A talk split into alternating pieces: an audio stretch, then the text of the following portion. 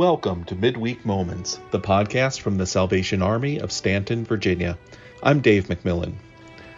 Both the Gospels of Matthew and Mark relate the story of the rich young ruler. You may remember that the young man asked Jesus what he needed to do to get eternal life, and the thought Jesus left him with is that he needed to sell his possessions and give everything to the poor before following Jesus. The young man walked away in sadness as he wasn't willing to give up his riches. And Jesus then told his disciples in Matthew 19, verses 23 and 24, that it is hard for someone who is rich to enter the kingdom of heaven. Again, I tell you, it is easier for a camel to go through the eye of a needle than for someone who is rich to enter the kingdom of God.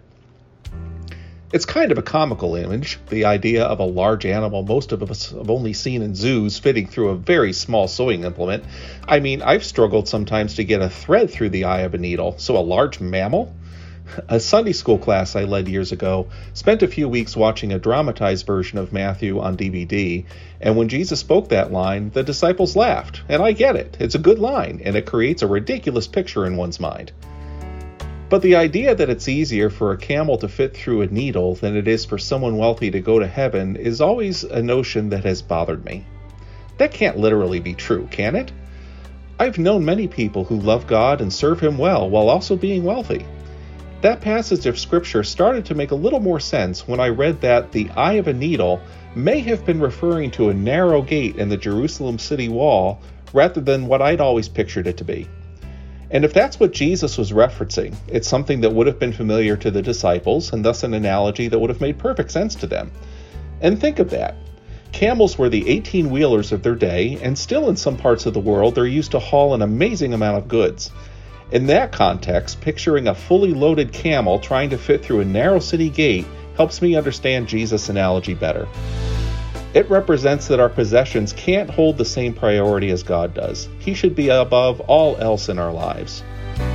That the possibility of sacrificing certain comforts so that we can follow God fully may exist, and that we need to be willing to make those sacrifices.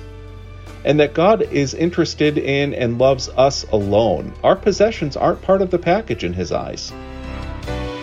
I have friends who have given up their homes, possessions, proximity to families, and other things they valued to answer God's call to the mission field or some other vocation. We may not all be asked to do that, but shouldn't we be willing if that time comes? A cliche often used when thinking about the end of life on earth is that you can't take it with you, and that's true. What we assign worth to on earth won't come along with us when we enter heaven.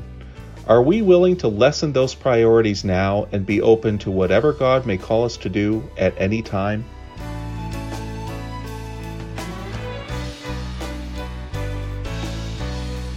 Midweek Moments is a ministry of the Salvation Army of Staunton, Virginia.